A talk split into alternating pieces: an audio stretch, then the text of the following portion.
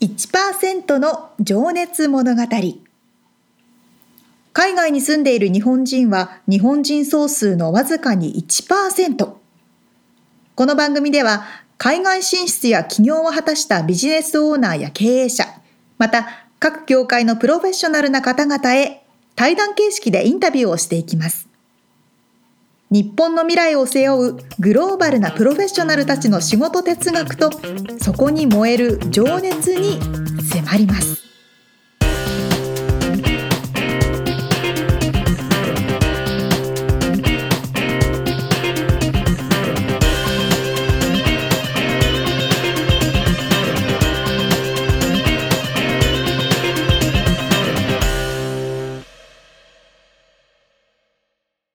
こんにちはこんにちは。第43回1%の情熱物語ですはい。最近すごく嬉しいことがありまして何ですか。あのお家のコンロコンロって。あ英語で言うとストーブ、はが新しくなったんですいはい。おお。もう今まではなんか古いの使ってて、うん。火をつけて火をつけるのつかなかったんですよ普通に回すだけじゃんチチッチッチッチッチッッチッチッってだからあのチャッカマンみたいなライターみたいなの で毎回つけてたのそう、あ、はいそれそれだったんですけど、うんなんかこうう家ん。の古ねすぎてなの。そう古すぎてそのちっちっちのとこの発火が。そうそうそ問う題だそったうだけなんじゃない。発火がでも全部のコンロ全部が。 4口いやあるの に4口ともつかなかっそたれのは古いな。あでオーブンーも、うん。大体アメリカのオーブンってこうパカって開いて下にね3段ぐらい入れるスペースがあるような大きなオーブンなんですけど、うんうんそれも使えなかったんですよ。あら。すごい何も使えないじゃん何も使えないコンロだったん だけどそれを新しくおうしてくれて新調して。はいはい。新調してもうオーブンが使えるとおこのアメリカの大きいオーブンおうもう何でも焼けますよあうれおう。それこそターキー焼かなきゃ。あーあ、あの焼かなきゃっていうか。めんどくさサいンなクスギビング ねうんあのすごい時間かかるんですよね。まあね。えー、でもそれはみつさん使いま女す性にとってはやっぱり嬉しいもの、ね。嬉しいです、もうオーブン。ンすごい楽ですよ。あ、そう、料理を。料理する時にうん例えばどういう。例えばオムレツとか作るでしょ普通にフライパンで、うん。オムレツ作るのフライパンが見ててうこうぐるぐるって丸めたりとかしなきゃいけないけど、オーブンだったらこうプリンぐらいのサイズのね穴が開いてるバンみたいのがあるんですよ、うんそこにこうオムレツの素を作ってポッて入れといて30分ぐらい放置しとけばあ、なんかそうプリン型みたいなオムレツができたりとかするなるほどね。もなうんかあの超いい茶碗蒸しみたいなあ。そうそうそうそうそうそう 茶碗蒸しは違うああ、そう、へえ。アメリカのこうキッチンって、うん。マンションとかは、うんその全部建て付けになってるけど、うんそうじゃない一軒家とかだと、うんコンロはコンロみたいな。うん、まあ、自分で、それはね、それそうそうそうそうで、うんホームホームディポとかね、うん行って買ってきて、そうだねボンって入れるだけだから、すごいそういう意味では楽ですよね。うん。えー、じゃあ、これから、いろんな料理が。そう楽しくなりますね本当もうずっと見てますもんオーブン焼けるま でオーブンの目の前でこうやって切ってなくても教えてくれるから。そうねはいということで本編に入っていきたいと思いますけれども、 はい。今回第43回はい、えー、はい。音楽家の山本先生のお話のうんインタビューの3回目となります。はい、どんなお話でしょうか。はい、えー、と前回からですねニューヨークに活躍されていらっしゃった志保さんはロサンゼルスへ、えー引っ越してくると、はい。はい、そこからあの今のビジネスにもつながる音楽教室をですねうんうん開講されて、まああの音楽家の方から今度はあのビジネスマンというか、まあ、経営者ですねになっていくっていうようなお話を伺っております。では早速聞いていただきましょう。はい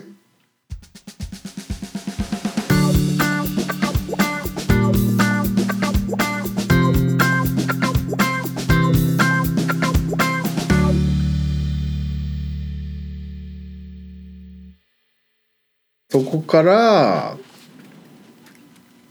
ロサンゼルスにね引っ越してくるわけになると思うんですけど、はい、それはもうどういったきっかけが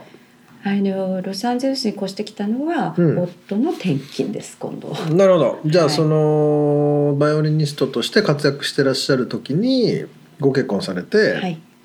でロサンゼでルしスえっとニューヨークであの出産しまして、うんそれでちょうど出産した後に復帰したんですけれども、はいあの私の中でその、まあ、教育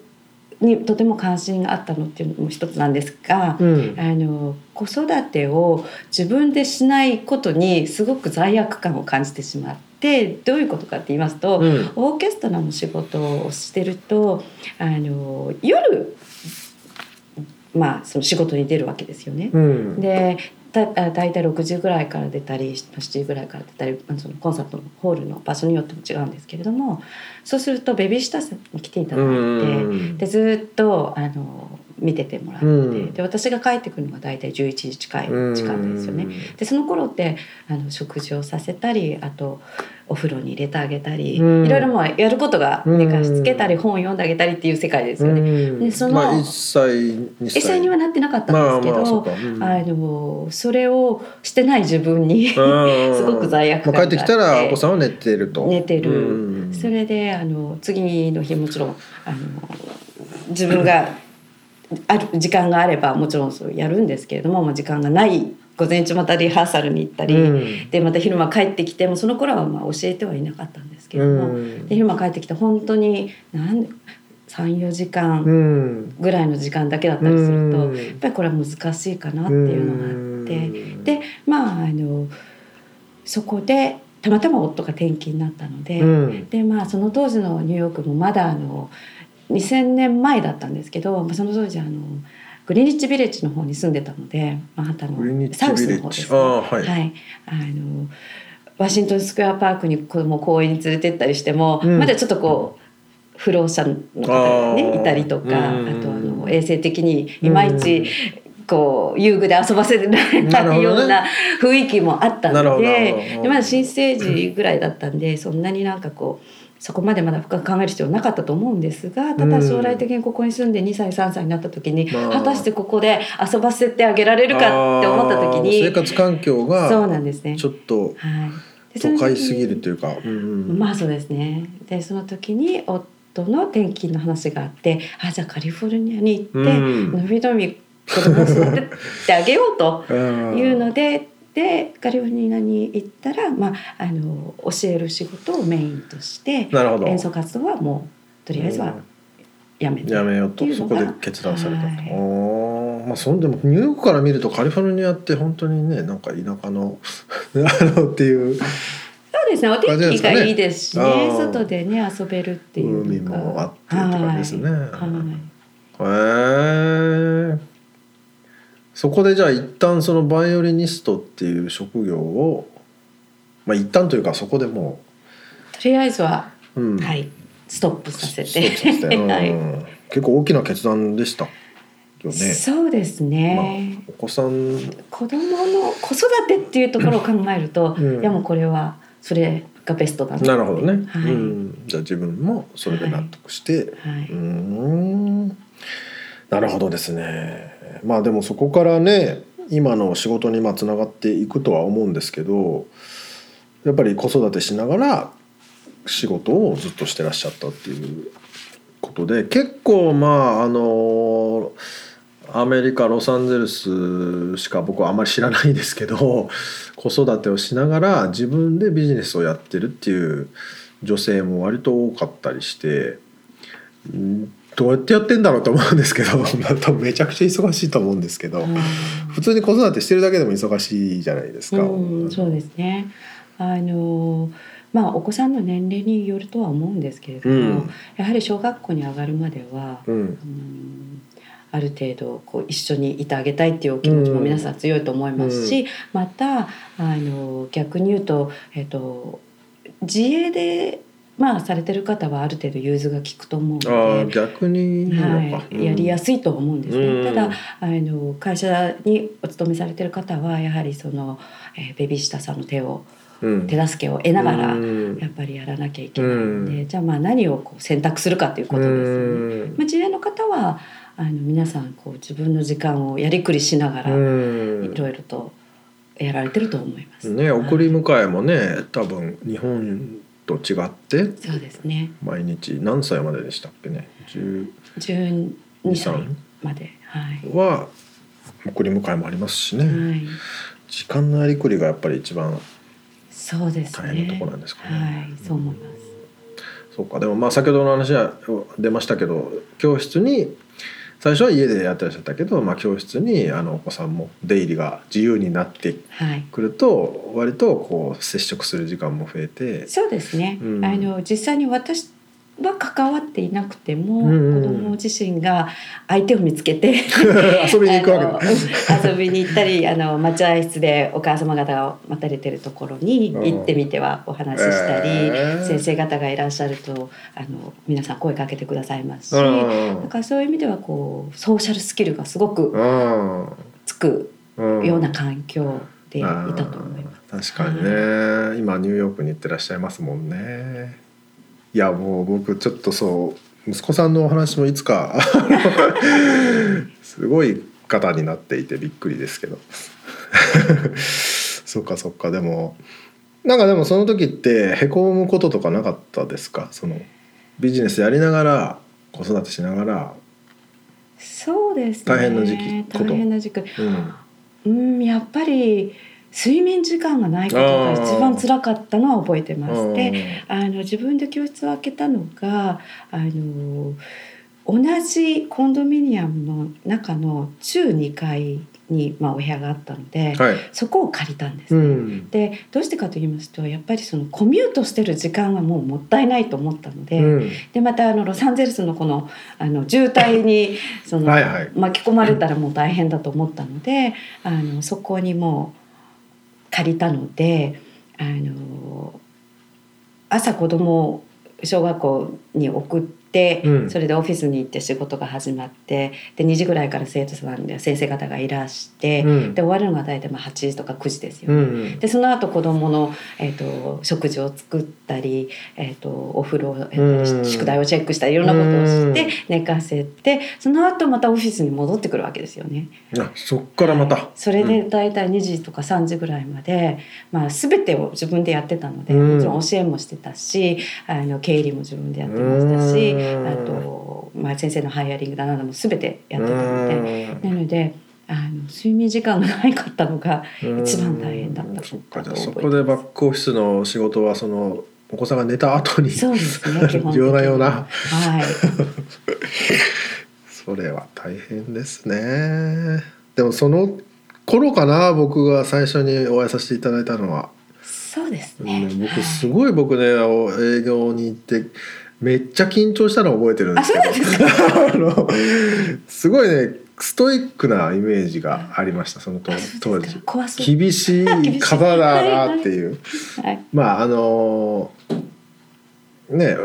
そのご両親も多分厳しくしつけ、そうです、しつけじゃないなその教育、はい。うんありましたねされたっていうお話もはい。ありますそれもあ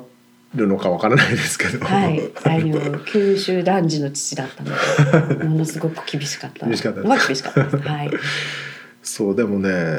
こう柔らかい雰囲気なんですけど厳しい方だなっていうのはすごく感じま した。あのすいません。 いやいやいやいや僕はでもそのまだね営業職始めたばかりのひよっこの時でも、うんめっちゃ緊張したのは覚えてます。 そうですよね。でもそこから、うん、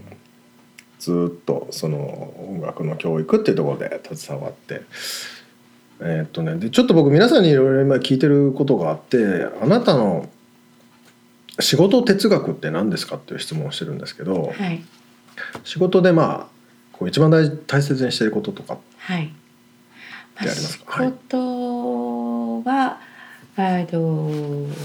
生徒さん重視ですよね。うん何があってもこそのお子さんのためにうんベストは何かっていうことを考えることですけうれんども、うんうんあのでもまあ全体的に自分自身その自分のカンフォートゾーンからうん出なきゃいけないっていうのをすいつも考えてるんですねその仕事にしてもうんプライベートにしても。それはご自身のはい、うん、でお子さんのじゃなくてあじゃなくて自分自身うもんそれであのやはりその新しいことを着手するってすごい大変なことじゃないですか、うんだからその今いるカンフォートゾーンの中にいればもう楽で、リテインしたそのやってる現在進行形の仕事だけをしてればいいんですけれどまあまもあ、、惰性みたいな。はいうん、ただその上に上というか次の、うんねはい。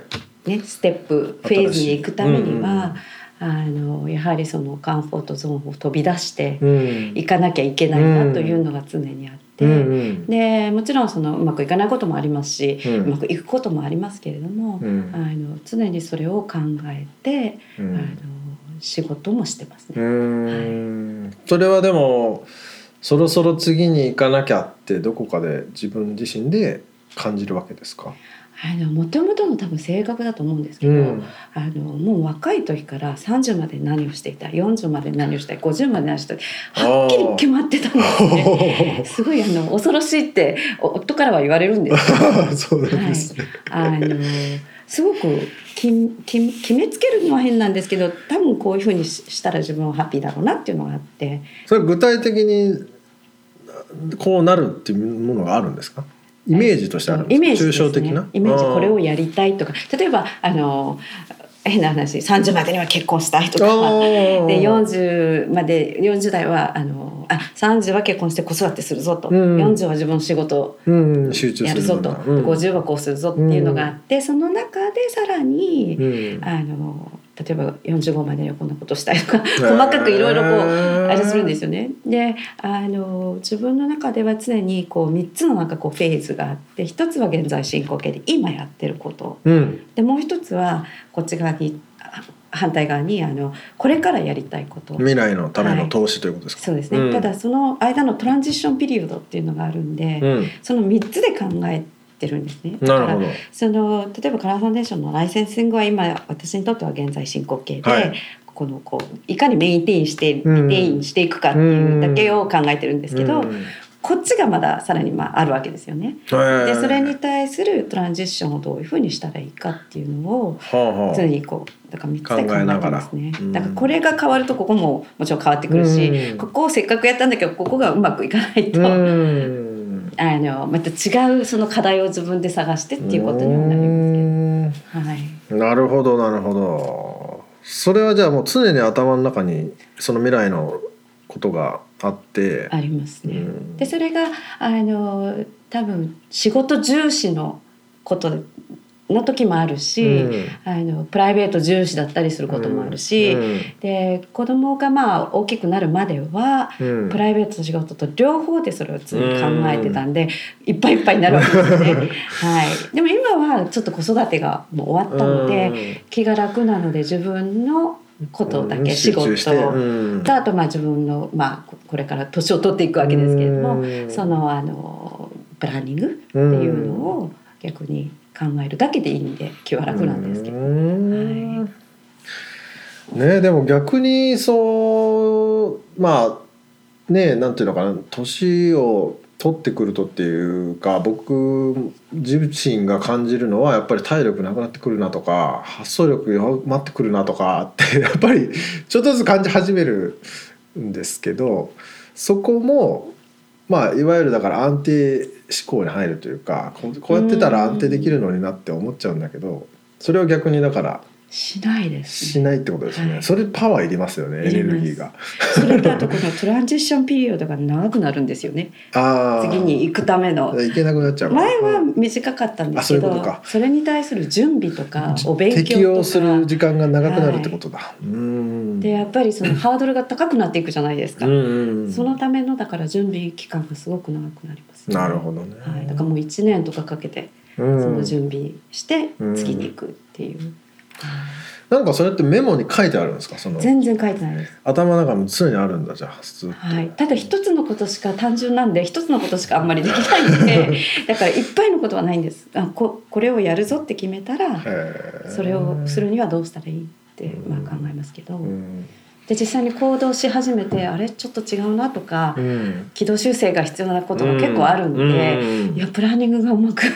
できてなかったのかなとかこうんうトランジションうまくいかなかったのかなとかいろいろこうな、ん振り返ることも多いですけどね。何かその相談をする方っていらっしゃるんですかメンターというか、まあ、もしくは旦那様かもしれないしいないです。いないですか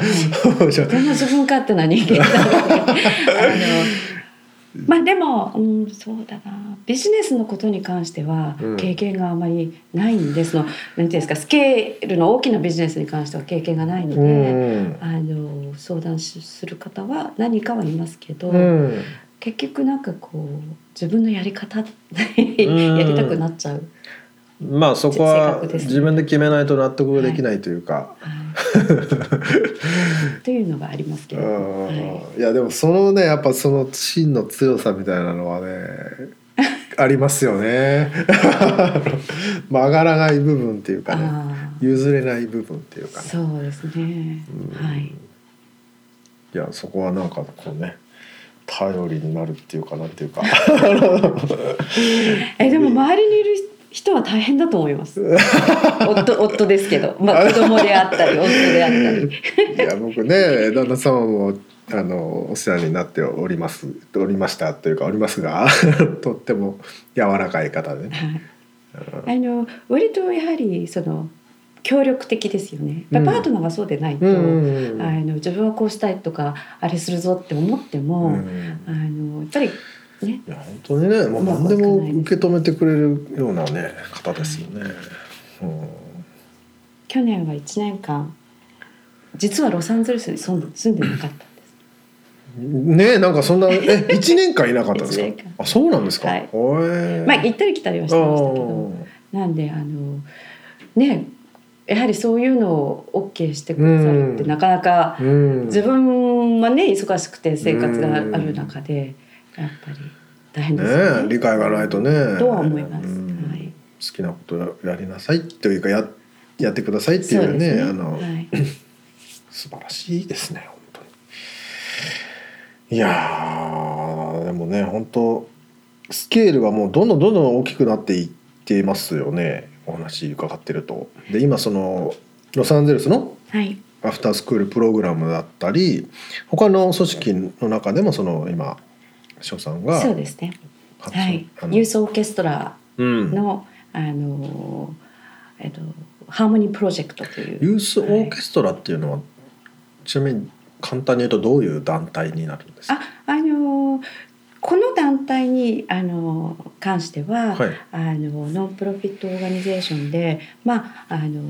ままあ、変な話、えー低所得のうフんァミリーのお子さんたち向けにあの音楽の教育ししてあげようっていうそういう団体なんですけれども、なるほど。はい、であの楽器を無し無料であのレンタルしていただいて、でそこにあの先生方が来てオーケストラの,、まあ、その練習をしたりももちろんするんですけれどうも、んプライベートのレッスンを提供したりあとあのグループレッスンを提供したりといううーんそういう団体なんですけど、はい、なるほどなるがほ使っど。てくださってうん、そっかそっか。あでもそれも社会にとっては素晴らしい貢献ですね。そうですね。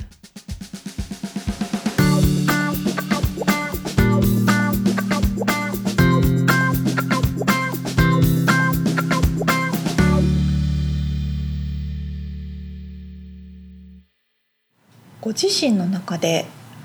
未来が全部描かれてるんですねね。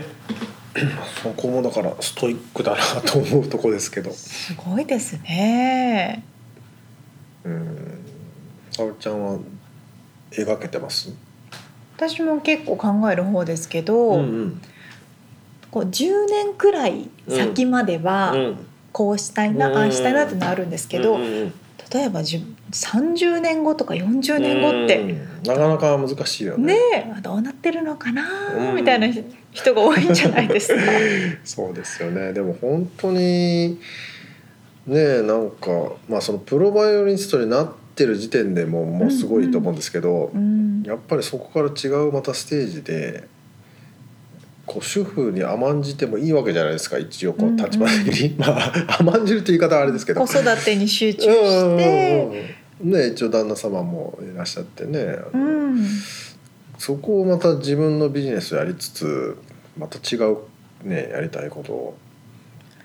こなしていくというかねすごく難しいと思すいごいっますすよねよ本当にすごいと思います、うん、自分の中でちゃんとこうバランスを決めて、うんここにどのくらい力を入れてっていうのを、うんうんうんしっかりこうマネジメントしていく力がないと、そうですね確かに確かにすそうごいですね。自分の自分のマネジメントが上手なんですか、ね、あきっとそうなんそうなんじゃないですうかんだからこういうふうになってこういうふうになってって言って、うんそのトランザクション期間を考えたりとか、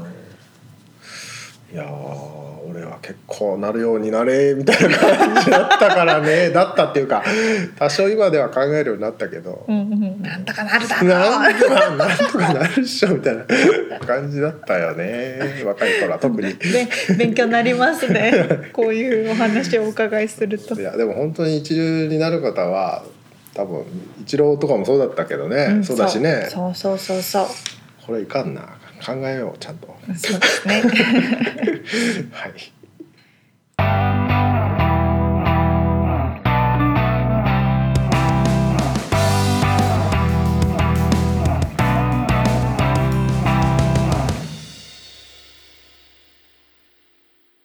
リアルアメリカ情報さあこのコーナーではですねロサンゼルスからリアルなビジネス情報生活情報をお伝えしていきますはい今回はペットおおここは私の詳しい分野ではないのでミツさんにいろいろ教えてほしいんですけどうはミツさんペット 飼ってらっしゃいますよねいはいハチベーコンという犬がおりますブブルドフレンチブルドッッググフでレすンチブルドッグはいあアメリカに来てから飼い始めたんですよねそうですよそうそりゃそうそうどこで八兵衛くんは出会ったんですか？実はねその時はまだねペットショップに売られていたんですへえ今売れ今ダメだよねあダメなんだ。うん私その辺もよくわかんないんですけど、うんうんこうみんなアメリカでペット飼うとかワンちゃん欲しいってなったら、うんあのなんでシェルターシェルターに行きますよね。今はねそれはそういう決まりえのっかな？とまあその動物愛護的な団体とかが、うんうんまあいろいろ働きかけて、ペットショップであのそういう動物をうん、バイバイ。犬猫をね特に、うんうんうんあの売らないようにうーんっていうのが結構悪いブリーダーさんで悪い人がいてですね、うんうんうんあの繁殖させてですねうん。売るわけですよ高く。はいはいはい。このためにもう悲惨な思いをするワンちゃんたちが増えすぎちゃって、うんうん、でそういうあの捨てられてるとかね例えばそれがシェルターに入っていてでそれをうんうんうまんあアダプトその引き取ってもらわないとうんうもんう殺される犬が増えすぎちゃうんでなるほどね。っていうのがまあ、うん、流れじゃないかな。うーんんなんかじゃあ今アメリカでペット欲しいなワンちゃん欲しいな猫ちゃん欲しいなと思ったら、シェルターに行ってうん、保護されてるワンちゃんの中から選んでペットにするって感じなんですかねブリーダーさんっていうのはやっぱり血統書付きっていうのがやあっぱーりいらっしゃはる、いはいはいうんうんうんちゃんとしているとこもあると思うんですけど、うんうんうんそこから買うんじゃないかな。あーなるほどなるほど、そこもね結構日本とは大きく違いますよあーねえ日本は今どうなんだろうねペットショップに売ってるのかな今はわかんないでも数年前まであーまあは売ってましたねそ普う通に、いやまあだんだんまあそれは世界的にそういう動きにはなってきてると思ううけん、どうんね。うんうんなるほどなるほどうん。なんかそのペアメロサンゼルスに来て、うん。こうワンちゃん飼ってる人多いなってすごく思ったんですよ。おワンちゃん。ゃんだけじゃなくて、まあ、ペットそうか。でちょっと見てみたら、うん。ここの調べによえーとですね、APPA ナショナルペットオーナーサーベイっていうのの調べによると、うん。 68%の家庭でペットを飼ってるんですって、マジアメリカすごいね。すい。ごい数ですよね四人に三人じゃん。そう、まあ、このペットっていうのはその魚とかも含まれるけどあーそうかそう多か。分何かしらその飼育してるものがある家沙織ちゃんちは。ないけど隣の家とかみんな結構飼ってるかなへええ犬猫以外だと何なんだ。魚はお想像つくけど、あれ見ません爬虫類とかか。あ爬虫類イグアナとか、あヘビとか、あ友達はあカエルとのか。タランチュラ飼ってたけどあ、そねう俺ももう庭からねカ持エってきルてみた飼いなってる人いたないるでしょうちょっとすごかった 超でかいのがいさやーねちょっバとスタブで飼ってんだよしかもバスタブで飼って んのえどういうことですかビビるよシャワー浴びる時とかそれ使われてないやの浴びんじゃない多分そのもうカエル様のお家になってやばいです ねちょっとレベルが違いますねアランチュラもやばいけど、うんあのこの辺で結構ちっちゃいロバ飼ってる家とか見ま せんそれは知らない。あのトーランスとかカーシャの方とかでなんかこう道に馬の馬みたいなちっちゃい馬みたいに乗ってる人たまに見るけどマジでなんかブロっていうあのちっちゃいロバそれあれだよねロバと馬の根血だよねあ今月なん多だ分あのすごく小さい馬みたいなのでもっとしっか乗っりしてるたのそうんちっちゃれ移い動手段なのそれはちっちゃい子が乗ってるちっあちっちゃい子ちがゃ 乗っい子てがる乗ってるけど 遊びに遊びなんかうん多分メキシコ系の人あまあはね普通に飼ってるから、その流れで持ってきちゃったのかあメキシなコに行くとティワナに行くとあのそのロバに乗って写真を撮るっていうあ観光客そうそ向けのう かわいそうだよなと思いな がらそうねそうロバちゃんとかもいてはいはいでねはいあのーこれを見せたかったんですけどそういろんな種類のまあ猫ちゃんとかワンちゃんとかいるけどうんあのアリアナ・グランデはが最近豚ちゃん飼ってておーそれをよくインスタグラムに載せいてる豚もたまに見ますねいますよね、うんうん彼女の場合は動物愛護とか、うんうんでビーガンでそのお肉とかを食べないような活活動というかそういうタイプの子だからうん多分この動物とかを飼ってそうんの動物を食べないようにっていうようなそのうんメッセージを発信するっていう意味もあると思うんですけどね。うんとかねいろんな意味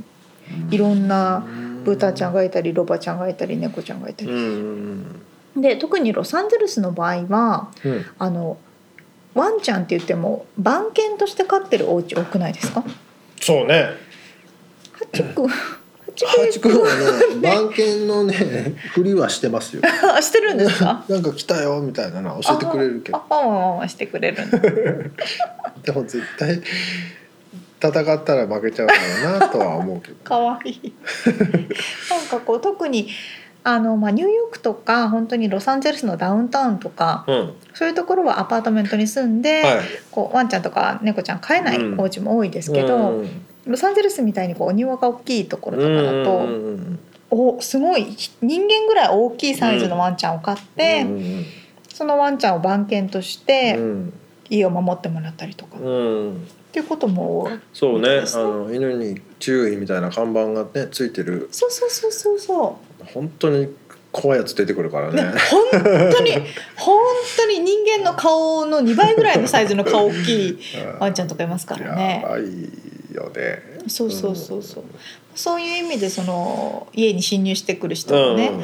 あの確かにその辺はそうかもね。セキュリティガードとして雇雇ってるじゃないまあでも飼ね、ってるあのーガス会社とか水道会社に家の修理たのとか頼んだ時に犬いるかってやっぱ聞かれるもんね。あそうなんだ、うんそうで裏庭に話してないかとか、あのどれぐらいの大きさだとかって聞かれて、危ないですもんねそうそうそう。でそれがいたらこその人たち入ってこないっていうか入れないようにしてるんですよそねっ。かそっかそっか、でもそれは防犯上はいいですねうん、そうだから本気で怖いんですよね。いや本当に怖 くてで結構こっちのアニマルコントロールもしっかりしてるから、ワンちゃんが逃げ出しちゃった時に、うんそのアニマルコントロールのうん、っていう組織組織といいますか、うんコントロールする部隊の人たちがそのワンちゃん捕まえたらすごい罰金とかもすごく大きいし、高高い。いしその辺りは特にアメリカまああとあれだ。厳しいかなって感じする。うん、それいうのもそうだし、あの K9 あのポリス、はいはいあのそうね犬のあの辺の教育っていうかねいるとあの一緒になって、うんうんあの犯人を捕まえるそうそうそうそういうのもね。この間僕そのショーを見に行ったんですけどね。ショーがあるんですか K9 のそうどれだけこのワンちゃんが教育教育さされてれっててる犬が活躍するかみたいなのを見せてくれるえー、すごい勢いで走ってって犯人を捕まえるんだけど止まれっつったらもうピターって止まるとかあの えーお利口ですねめちゃくちゃお利口さんうんでもその辺もでもね共存っていう意味であの、うんすごくなんていうのかなケアもしてるし、うんうんうんうんうんあの犬の方も活躍しててなるほどねあとあの獰猛犬盲導 犬か獰猛犬は反対になっちゃっ危ない危た ない盲導犬とかもね、うんうんあのすごい進んでるような気はしますね。そうですねたまに見かけますよ見ね,、るね、うん確かに K9 で思い出したんですけど、うんそのカーチェイスってよくライブ映像で流れてるじゃないですか、私たまに見るんですけどうんで夜になってヘリコプターの光とかが届かなくて、はいはいはい犯人がもう森の中みたいに隠れちゃったんですよ。大体みんな森の中にしてくる木の中に絶対捕まるって分かってるの に車乗り捨てて大体 走ってくんですそようだねよね光届かないかはいはいはらいこう人間の手じゃあーっていう時にそうか K9 そうのあいう時のだ役ワン立ちつわけゃだねんがバーって行ってクンクンって言ってその犯人を引きずり出したっていう映像がうんうんうんヘリコプターから流れてたからうんそうだね、あーすごいまあ、今で日も空港で麻薬を見つけ取り締るとまりかともかねねしてますよね。なるほどねそうそういろんな、まあ、ペットだけとしてだけじゃなくて、そういう意味でも活躍してくれてますね。いやでもペット業界はね奥が深いですよあの闇も深いですよあそうなんあだのこれはちょっとまた 今話してもあれですけど、うんうんうんまあいろんなことがありますでしょううねん。そういい面悪い面うんはうんうんあると思いますけど、まあペット産業としては、うんそのペットのコスチュームだったりとか食べ物とかもどんどんいろんな種類があったりとかしうんうんて、そうだね産業としてはうんアメリカでは伸びてるみたいですね。うんうんうんはいということでリアルアメリカ情報をお届けしました。はい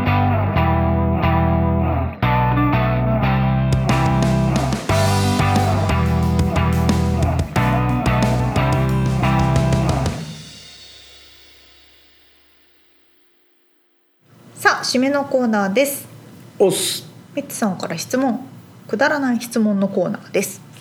夜寝る前にしてることはありますかうーん特にないなあでもだい一人でんん寝る時はあのネットフリックスの「フレンズを」毎日私はあの一生見続けてるんですけどね「フレンズ」をかけながら寝るっていうね